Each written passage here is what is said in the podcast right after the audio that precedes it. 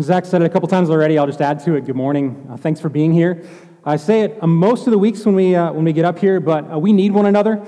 And I say that to remind myself, but hopefully to encourage you. Thank you for taking time to be together with God's people. My guess is, is that we don't have a very good vision of just how much we need one another. God saw fit uh, from the beginning of all things to set in place a plan, not just to rule the earth or to have subjects, but to have a family to have people. He's made us one in a way that is going to extend and deepen all the way through eternity. And so, whatever way we can experience that here today, I'm grateful for, and I know that you being here is a part of that, so thank you so much for coming. I hope that we can be encouragement to you. If we haven't got a chance to meet, uh, my name is Lance, and I serve as one of the pastors here. In a moment, I'm going to look at the Bible with you. If we haven't got a chance to meet, it might be because we've been in and out, and summer is, uh, is one of those times when people are around. I'm grateful the last couple of weeks, Brent and, and Brian taught from Scripture for us and held down the, the fort along with Zach and a number of the elders. Uh, our family got to get away and, and visit my immediate family. My immediate family all escaped from North Dakota. They live in Phoenix now, which could rightfully be called an overreaction. I think if you, if you wanted to say that. Uh, but one of the things that happens when you have to visit family, because we don't live by either set, is that we often tack on a little bit of a family adventure uh, in addition to sort of make a vacation out of it. And so we had a really wonderful time enjoying creation. I don't know if you know this, but God is amazing and He made an amazing place. Uh, there's certain points, everywhere is beautiful. We're supposed to say that, right? Even the, even the, the flatlands of the Midwest are beautiful. But if we're honest, there are some other places that are more like God was showing off. And so we saw Bryce Canyon National Park, which is amazing. We saw Zion National Park, which was unbelievable, and hiked through the Narrows, if you know what the Slot Canyon is, which is really an experience that I would recommend to anybody. We saw the Grand Canyon, um, which our kids discovered through some learning there. It used to be called the, the Big Canyon, I think. Is that what it's called? The Big Canyon. So they've improved the name, at least. And if you, uh, if you wanted to go again, it's an amazing place. So I was grateful for time away. Also, very grateful to be back uh, in worship. One of the things that we're going to do, if you turn in your Bibles to 1 Kings chapter 11, we're going to continue marching on, discovering, thinking about the story of the people of God. It's the people of God that we're focusing on this summer. Let me give you some context for why. As we studied the book of Romans, we've gloried in Jesus. We gloried in the righteousness that he gave to us. And more than that, as Paul is writing in Romans, he is amazed at the fact that God's plan seems to be coming into view of Him including the Gentiles, all nations being gathered together in Jesus. And the whole time, at least as he finishes chapter 8 and goes into chapter 9, he begins to lament. He's saddened by this fact that ethnic Israel, those who had been given Father Abraham and all that it meant for him to be called and blessed and encouraged and said that he'd have a great name and be a great nation, that ethnic Israel had rejected the Messiah. Ethnic Israel that had the great leader Moses, been pulled from slavery. Ethnic Israel who'd been given the law and the prophets. Ethnic Israel who had King David, a man after God's own heart. And ethnic Israel who had all these blessings had for some reason rejected the Messiah and were hardened of heart. So, the question that we came to in Romans, near the end, that's overhanging everything, is what's going to take place with Israel? And in a few short weeks, in August, we're going to go back to Romans 11 and we're going to see that Paul has some very clarifying and I think encouraging things to say about Israel and its future. And that question still remains. It's one of the more debated topics amongst Christians down through the ages. What exactly is going on with this nation? We're going to take some time in September and gather with the congregation of Four Oaks East and Four Oaks Killearn, and Paul and Josh and I are going to spend an evening talking through all the different options or things that people think concerning Israel. So you could, you could look forward to that if that's the kind of thing you look forward to. But that question, what is happening with Israel, is what we are trying to figure out, what we're trying to remember and look at. And rather than skating through the history and saying, well, we know their story, we wanted to take some time and pause and remember it. So we have gone through this summer more or less a greatest hits album of the First Testament, of the, Old, of the foundational testament, the Old Testament. We've seen Abraham and Moses. We've considered the way that the law came. We saw that God legitimately flattened cities under the leadership of Joshua so that they could enter into the promised land. We saw a kingdom and a king being established First in Saul, who was installed as king. Uh, for other reasons, but more or less because he was the tallest guy, which shows that we've had an unreasonable uh, commitment to height for a long, long time. That was his first. Uh, that was the first king, and then finally King David, who was a man after God's own heart. And where we've ended up now in the story is that Israel is starting to come into its own. It's starting to feel like it has an identity in a place that maybe all of the wandering, maybe all of the years of slavery, all the promises given to Abraham are starting to come into motion. And you might think, as you've been reading through the story, as you get up into 1st and 2nd Samuel, that everything is just going to be peachy keen. It's going to be nothing but ice cream and sunset rides from here on out. But we discover that is not the way the story goes. And so, what I'm going to look at is I'm going to start at the end of first of the story, essentially, of King Solomon. King Saul rules 40 years. King David rules 40 years. King Solomon, after him, rules 40 years. And that is the last time that we see a united, unified Israel. So, what's going to happen is we're on a precipice here. As I dive into 1 Kings chapter 11, we're on a precipice here of a transition and a change in the fortunes of ethnic Israel, the people of God. What takes place as we're reading through this book is a turning of King Solomon from God and all that transpires because of it. So I want to do something. I want to begin at the end. I'm going to come into a story in motion. Starting in chapter 11, we're going to go back to the first parts of 1 Kings because they're some of the best parts. So don't be nervous. We say, well, why did we skip over the wisdom and all that stuff? We're going to go back, but I want to start at the end. And the reason that I want to start at the end is because I want you to imagine those who would have been reading this account for the first time. It is believed that 1st and 2nd Kings specifically were written down as a record for those who were faithful but remained in exile. So, a couple of hundreds of years down to the future, if you were a member of the people of God, you were likely without power, without resources, without influence, and perhaps tempted to be without hope because you were in exile living in Babylon under the constant pressure to worship and bow down to foreign gods. And you may have been asking yourself this question How did we get here? What in the world took place? Where did things go wrong? It's a question that's much like that notable and wonderful piece of art, Ratatouille. The story opens with the rat saying, This is me. It's going to be a story of chaos, and you maybe ask a question, but it starts out by him saying, This is me. And it's probably clear to you by this point that I need to start doing things differently in my life. That's how he starts the movie. And so, in many ways, it's a, it's a story, it's a tale of how did he get here? How did I end up in this spot? And 1st and 2nd Kings would have been written and recorded and then read by an audience who would have been asking that question how did we end up here? Which is why I believe that it's fitting as we turn to Solomon to read chapter 11 first, because this becomes the hinge point. God moves in anger because of something that takes place. So we're going to start here at the end and then back up. We're going to give Solomon the Ratatouille treatment. We're going to go back and say, maybe you should have been living your life a little differently. What happened? So we'll go back. But let's start now by looking at 1 Kings chapter 11. I'm actually going to start in the first verse and read down through verse 13, and then we're going to pause and we're going to pray together.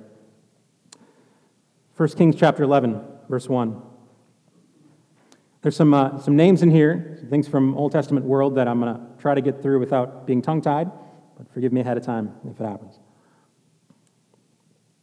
Now, King Solomon loved many foreign women, along with the daughter of Pharaoh Moabite, Ammonite, Edomite, Sidonian, and Hittite women, from the nations concerning which the Lord had said to the people of Israel, You shall not enter into marriage with them Neither shall they with you, for surely they will turn away your heart after their gods.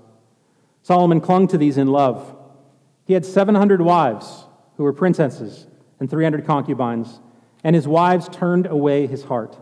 For when Solomon was old, his wives turned away his heart after other gods, and his heart was not wholly true to the Lord his God, as was the heart of David his father.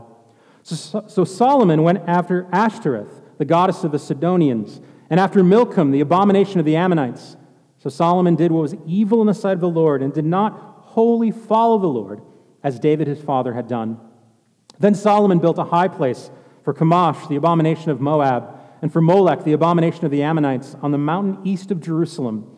And so he did for all his foreign wives who made offerings and sacrifice to their gods. I'm going to pause there just so you get the picture. We're going to go back and consider him building the temple and look at the places of worship previous. But what's taking place here is right around the temple and the city of God, Solomon is beginning to set up places of worship to idols. And so, verse 9 comes. Verse 9 of 1 Kings 11 says this And the Lord was angry with Solomon because his heart had turned away from the Lord, the God of Israel, who had appeared to him twice and had commanded him concerning this thing that he should not go after other gods. But he did not keep what the Lord commanded.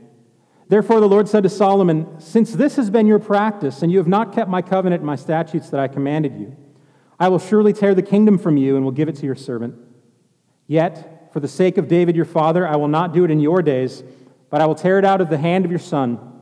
However, I will not tear away all the kingdom, but I will give one tribe to your son, for the sake of David my servant, and for the sake of Jerusalem that I have chosen.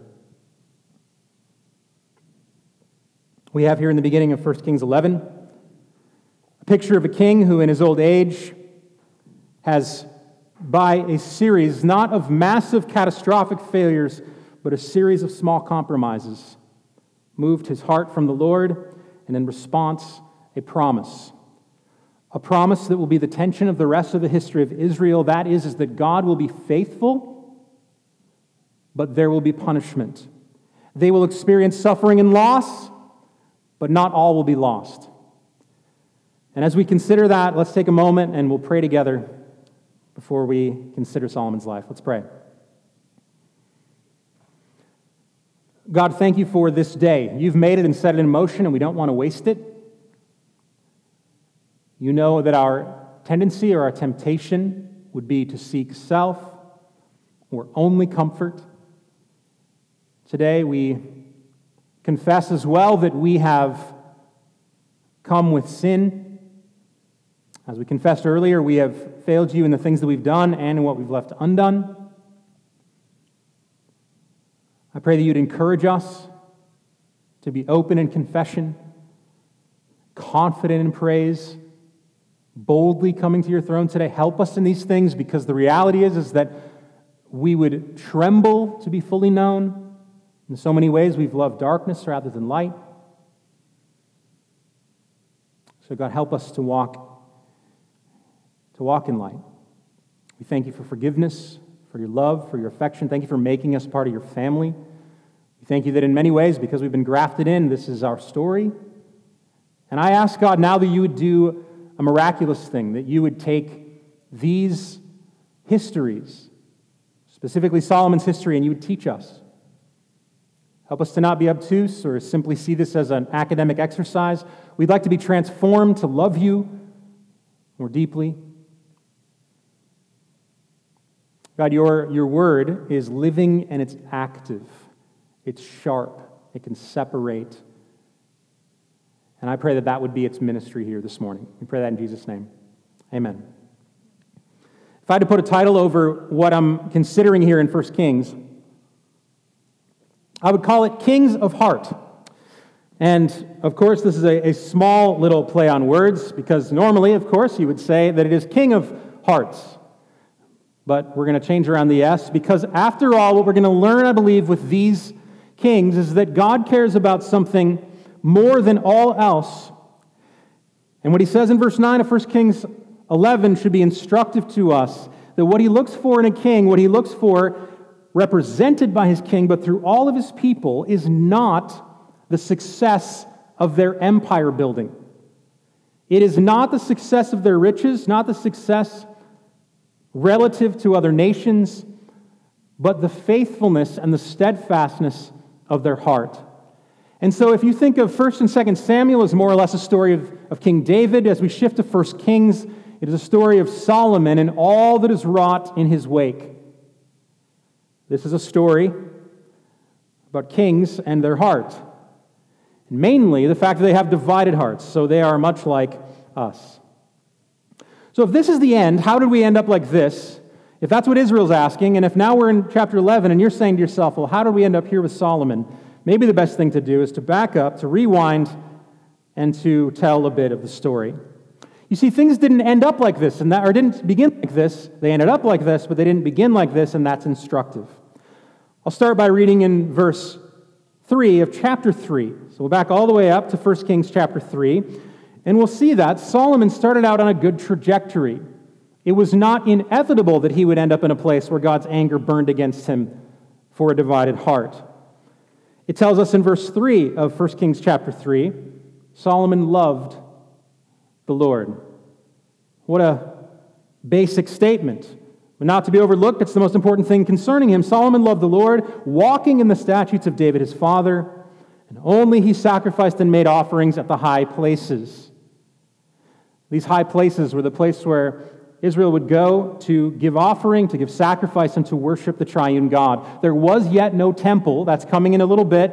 And so it tells us that Solomon loved the Lord, and he demonstrated this love by walking in the commandments of God and by worshiping in the right ways.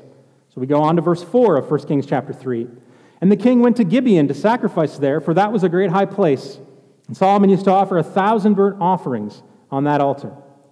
And at Gibeon, the Lord appeared to Solomon in a dream by night, and God said, Ask what I shall give you. Now, if that isn't just about the best middle school Bible Sunday school class fodder in the whole world, I don't know what was. I can distinctly remember hearing about this story for the first time and thinking through, wow, what would I ask for? And if I was honest in my heart of hearts, I wanted to be about six foot seven. I wanted to dunk on people endlessly, to have an NBA career. And I would have been very tempted. God came to me in a dream to say, about my dribbling and about my height and about all those things. I remember thinking, what would I ask? And we, of course, hear from Solomon. What he's most famous for is this moment. And here's how he responds in verse 6 of 1 Kings chapter 3. Solomon said, You have shown great and steadfast love to your servant David, my father, because he walked before you in faithfulness and righteousness and in uprightness of heart toward you. And you have kept for him this great and steadfast love, and have given him a son to sit on his throne this day. And now, O Lord my God, you have made your servant king in place of David my father, although I am but a little child. I do not know how to go out or come in. And your servant is in the midst of your people, whom you have chosen, a great people, too many to be numbered or counted for multitude. Give your servant, therefore, an understanding mind to govern your people, that I may discern between good and evil. For who is able to govern this, your great people? Just want to point out here that it's not, he never uses the word wisdom, but these are great definitions of wisdom. He asks for discernment and understanding mind to discern between good and evil. In all the circumstances of life, to be able to discern between good and evil is a pretty good working definition of wisdom. What does it mean for someone to be wise? Well, no matter what you throw at them, they seem to be able to parse through it and say, I think this is good, I think this should be avoided. And so, in response to this request in verse 9, 1 Kings chapter 3 goes on. It says, It pleased the Lord that Solomon had asked this. And God said to him, Because you have asked this and have not asked for yourself long life or riches or the life of your enemies, but have asked for yourself understanding to discern what is right, behold, I now do according to your word. Behold, I give you a wise and discerning mind so that none like you has been before you, and none like you shall rise after you. I give you also what you have not asked, both riches and honor, so that no other king shall compare with you all your days. And if you will walk in my ways, keeping my statutes and my commandments as your father David walked, then I will lengthen your days. It's an astounding account of the Lord appearing to Solomon and blessing him. And if you had paused the story right here, in fact, over the next seven or eight chapters, if you'd paused the story at any moment, you would have been tempted to believe, okay, it's finally over. All that God has promised is just going to continue to go and build. Everything is, as my grandma used to say, hunky dory. I still don't know what that means. But you'd be tempted to say everything's hunky dory. But we are going to find that in Solomon's life, despite his accumulation of riches and honor, despite his amazing execution of wisdom, people coming to him, that he will have an ongoing tension of a divided heart. And for those who would have been reading this account, they would have known this is coming. They would have had an experience already being in exile. They would have been reading it saying, like, oh no, what could have been, but I know where this is going. In fact, Dale Ralph Davis has a commentary called First Kings, The Wisdom and the Folly. It's very indebted to it. It's a wonderful book on this book. And he opens this account of Solomon and his path by describing a comic strip from Peanuts that he had read. Maybe I'll back up. There's many young people here. Peanuts was a comic strip. Or maybe I'll back up. A comic strip was a set of little humorous but telling things in a newspaper. Well, maybe I'll back up. A newspaper is a piece of paper that comes every day that tells you what's happening in the world. So, are we on the same page now? So, Dale Ralph Davis says that there is a comic that he read one time with Lucy and Linus. Lucy's sitting with Linus, and Lucy's about to read from a story, so she lifts up the book. It's a grand story, she says. And so the king was granted his wish. Everything he touched would turn to gold. Now, the next day, and it's right then that the comic part stops, and Linus jumps to his feet, and he exclaims, very much exhausted or angered by this, he says, Stop! You don't have to read any further. And as he walks away bemoaning, he says, You don't even have to read any further. I already know what's going to happen. Walks off and he says, These things always have a way of backfiring.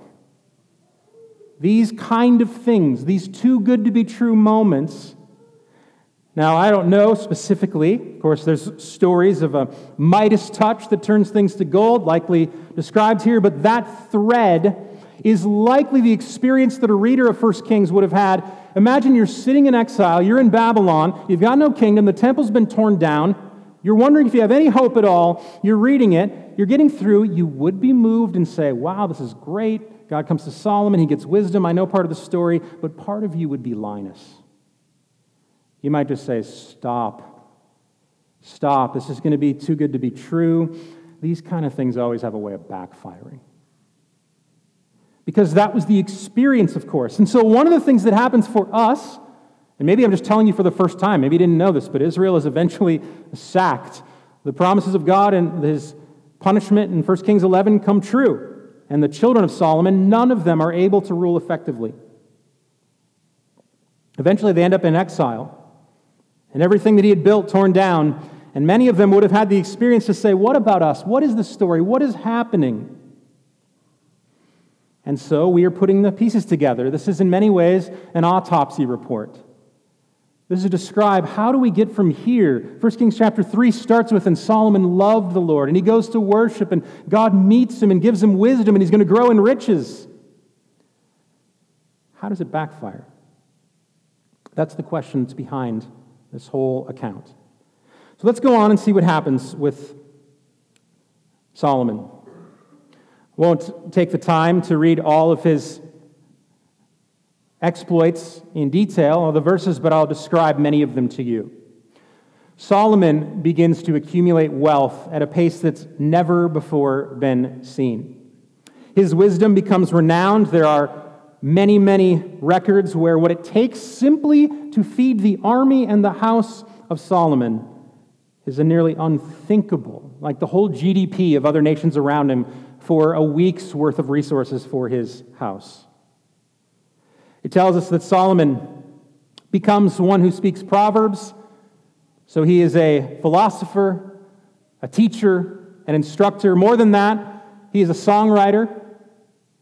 He is the best of many things. He's a, a philosopher, so he's Plato. He's a songwriter. He's Elvis. He's, I know, you're thinking, how do I go from Plato to Elvis? I'm just picking things I don't know. He spoke of trees. He's a botanist. He would have fit in well in Tallahassee. Love us some trees, and so did Solomon. He spoke of beasts, birds, and reptiles and fish. He was a zoologist. You know, every little girl, some boys too, but they want to grow up to be marine biologists. Solomon got to be a marine biologist, apparently. He knew of fish and reptiles. It says that all the people and all the nations of the earth came to hear his wisdom. Queens would come and give him tribute. One bit of speculation that I found extremely interesting from Gary Miller, who has a forthcoming commentary on these two books.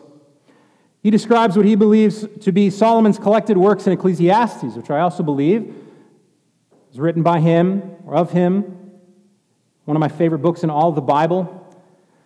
And what Miller wonders is these times when people were begging for his wisdom and coming collectively to hear, how did Solomon handle collecting his wisdom and handing it out? Did he set conference dates? I, I, had fun with this, but you guys know what South by Southwest is? You heard of this? It's like a technology conference for entrepreneurs and hip people, right? It's in Austin, Texas all the time. So did Solomon host like Near East by Near, Near East? Isn't that fun thought.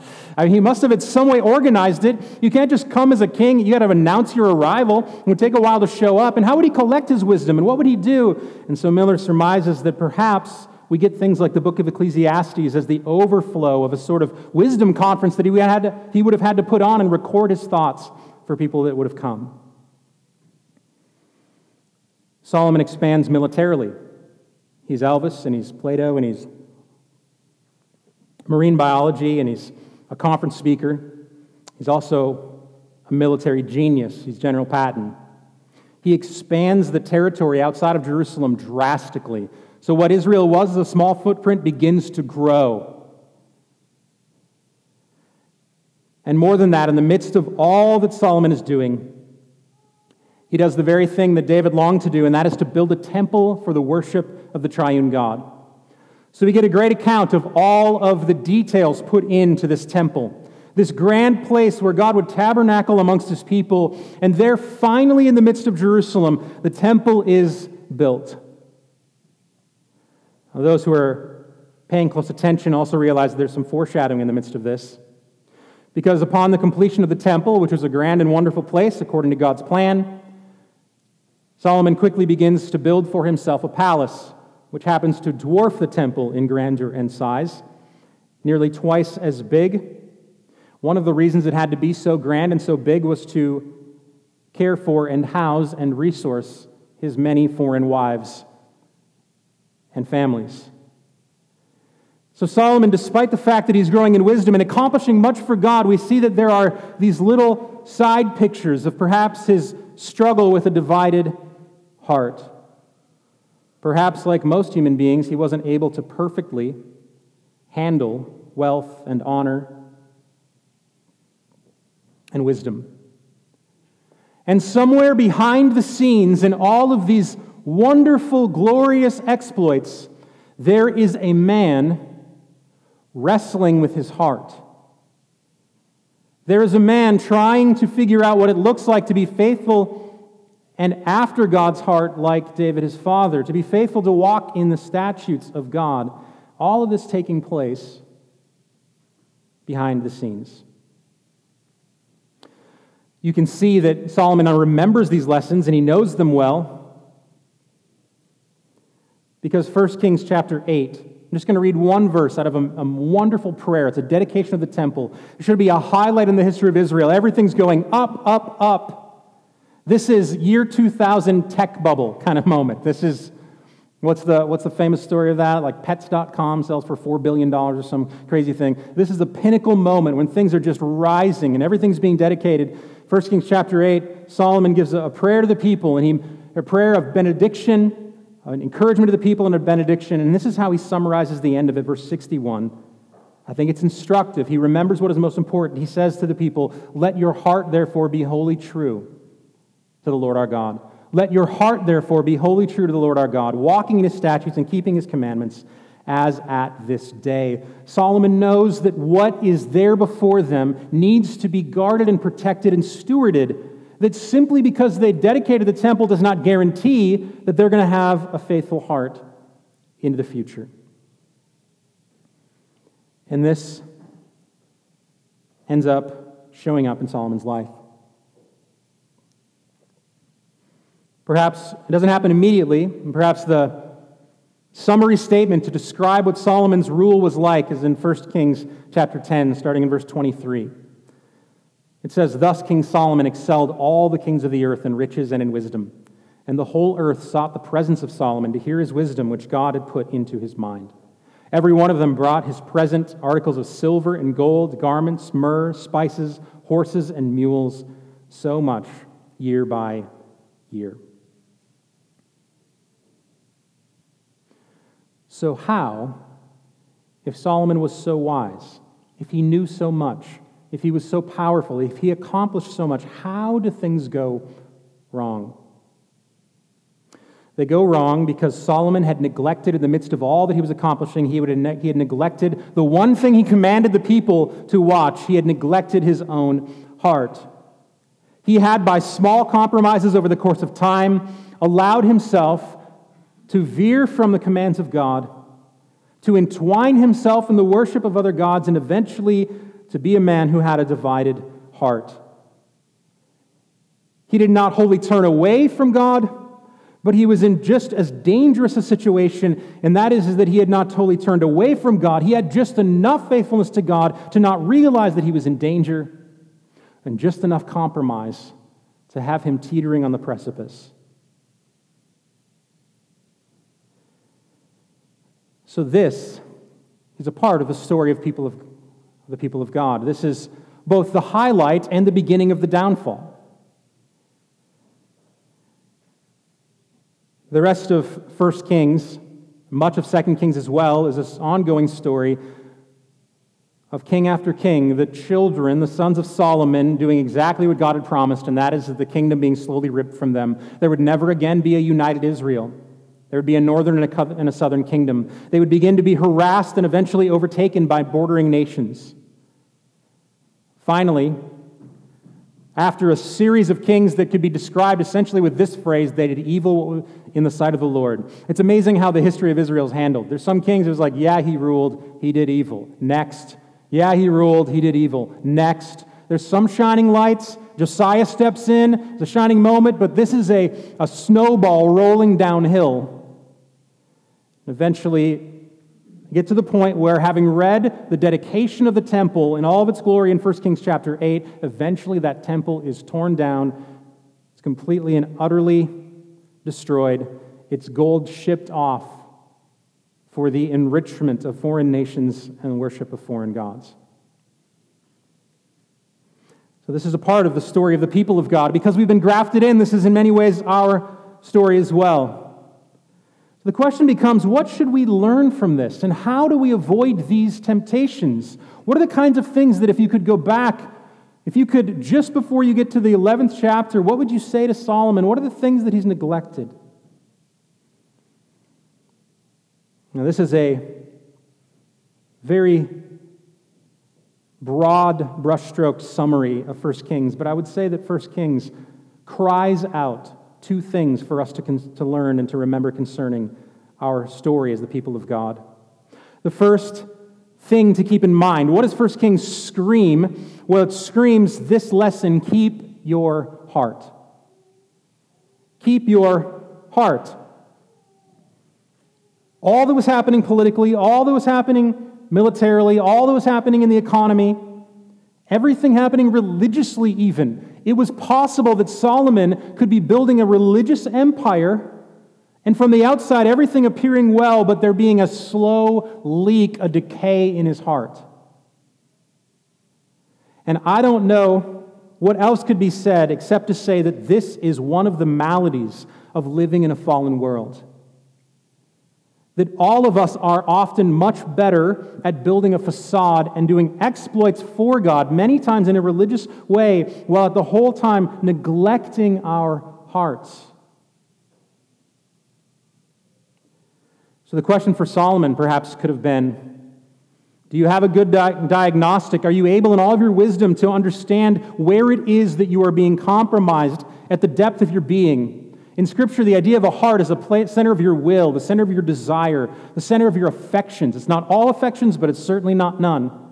The question would have been Solomon, wouldn't it be wise to have a good diagnostic of your heart? I had to have a major surgery at one point, and prior to and after, the doctors were concerned, and they said, Well, we want to check your heart to make sure everything's okay. So they sent me off to go get a blood pressure machine. I remember feeling very weak and very old all at the same time. I'm coming home and I'm thinking, I guess I got this was something that always happened when I went to the doctor. And I always felt very strong with, right?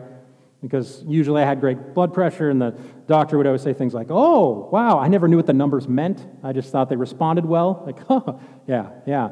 And that now I'm in a place where I'm having to get my own blood pressure machine and I'm watching with concern and I'm putting it on there and I'm pressing the button and every once in a while I'm taking a diagnostic, I'm keeping my heart and I write down a little snapshot. The question for Solomon, and perhaps the question for us maybe you've come here this morning and you haven't gone to CVS and bought the blood pressure machine. The question is, how would you know? How do you know the condition of your heart? Are there little snapshots? What gets the best of your time? What gets the best of your affections? What animates you? You know, the thing that even in the malaise of life, you're just walking through a fog, you're just doing the things like that, but somebody mentions this topic or presses this button, and all of a sudden you come alive. The kind of thing, whether anyone's listening or not, you give your own TED talk, you know, that kind of thing. Like, well, actually, let me tell you why that episode of Star Wars, whatever, is terrible. These are keys to your heart. So if you took a snapshot, if I put the blood pressure machine on, what is it telling you about yourself? Where does your money go? What are the few things that if you lost them, you'd just be desperately without hope? What do you wake up thinking about? What do you go to bed worried about? These are diagnostic questions of your heart. More than that, though, here's the interesting thing. You get the diagnostic thing and you put it on, and at one little time when I press the button and it squeezes your arm to death and it comes back off, that's a snapshot, right? It's a little Polaroid picture. It's like the old school when you had to take a picture and then you just got the one little standing thing. It's not a video, it's not about a pattern. So, more than that, maybe a way to keep our heart is not only to look at snapshots, but another thing that the doctor might say here's what I want you to do record your blood pressure. Well, why? Because I want to see what it does tomorrow. And I want to see what it does the next day. And I want to see what it does after that medication two hours from now. And then I want to make sure that three from that. And so you might say to yourself one day, you put the blood pressure machine on, it comes out, and you say, Oh, I'm a little concerned about this. And your roommate comes over and says, What are you talking about? That's better blood pressure than me. Why are you concerned about this? Well, the concern comes from the trajectory. You might say, Well, here's the deal. Look at the record of blood pressure. It's getting worse and worse and worse. I haven't even had a Big Mac, and it's just getting worse and worse and worse. Does anyone eat Big Macs anymore? I don't know. I don't think I've ever actually eaten a Big Mac. So, the trajectory of heart. Would you say to yourself, if you saw a trajectory, would you say to yourself, the Ratatouille comment, this is me and by now, you may have figured out that I need to maybe live my life a little bit differently. So here's some good trajectory questions What's growing in my affection? What am I becoming obsessed with that a year ago was not such a big deal? What am I more angry about today that never bothered me before? Maybe questions like this what is it about my prayer life that is better now than it once was? And what about my prayer life is worse than it once was? What about my fears are more monstrous than they've ever been? Or what confidences have grown in me in the way that I approach God?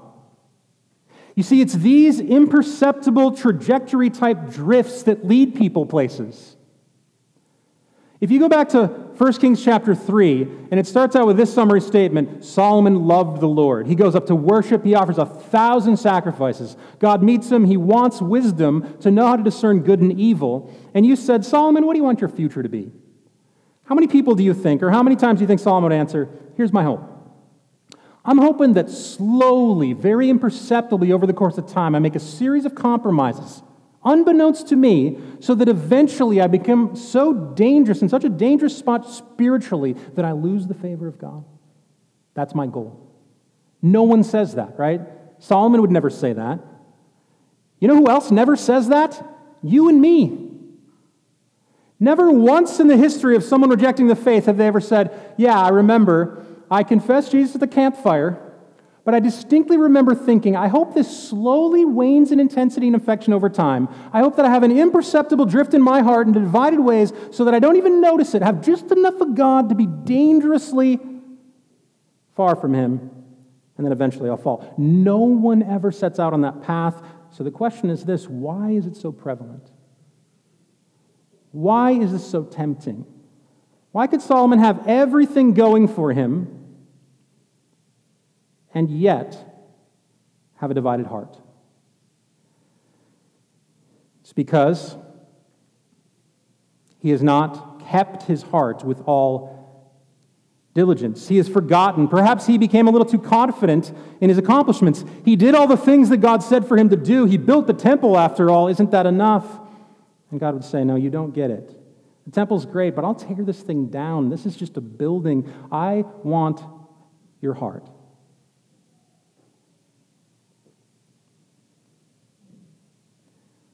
Proverbs 4, verse 23. Here's a good bit of wisdom for us. Speaking of wisdom, keep your heart with all vigilance, for from it flow the springs of life.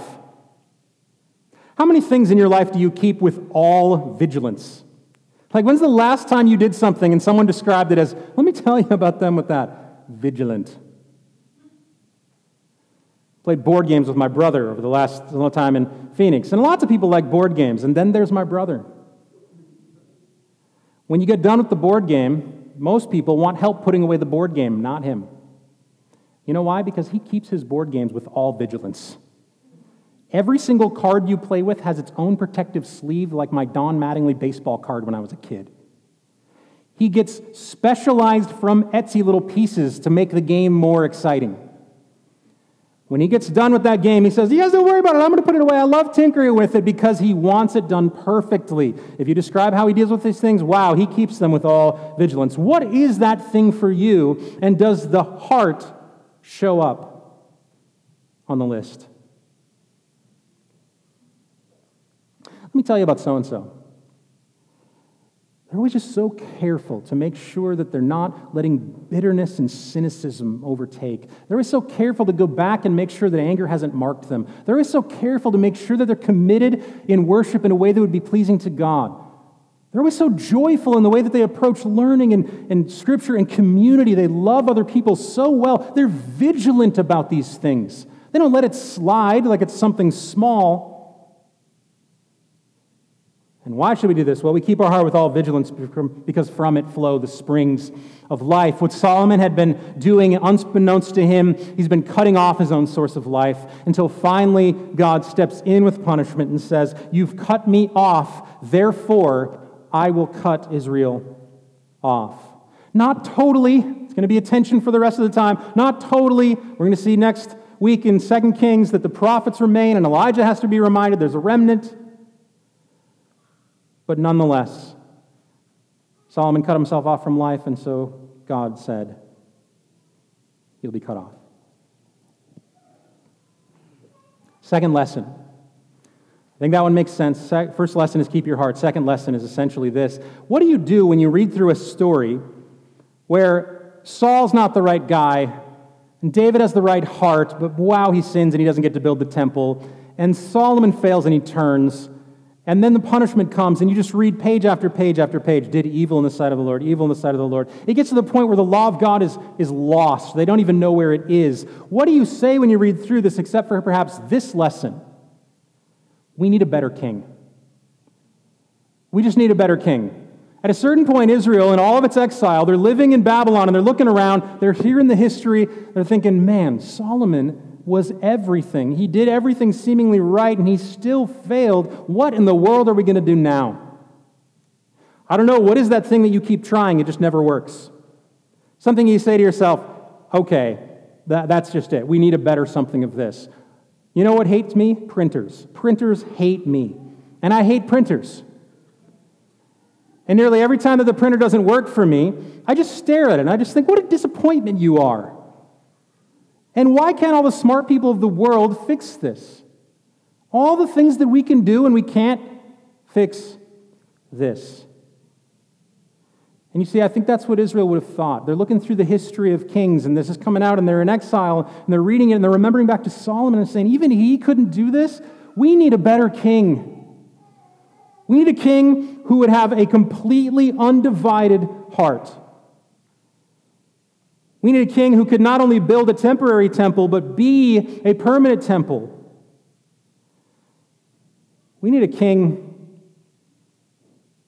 who would not have a promise of failure for future sons, but a kind of king who would welcome sons in to an ever expanding kingdom.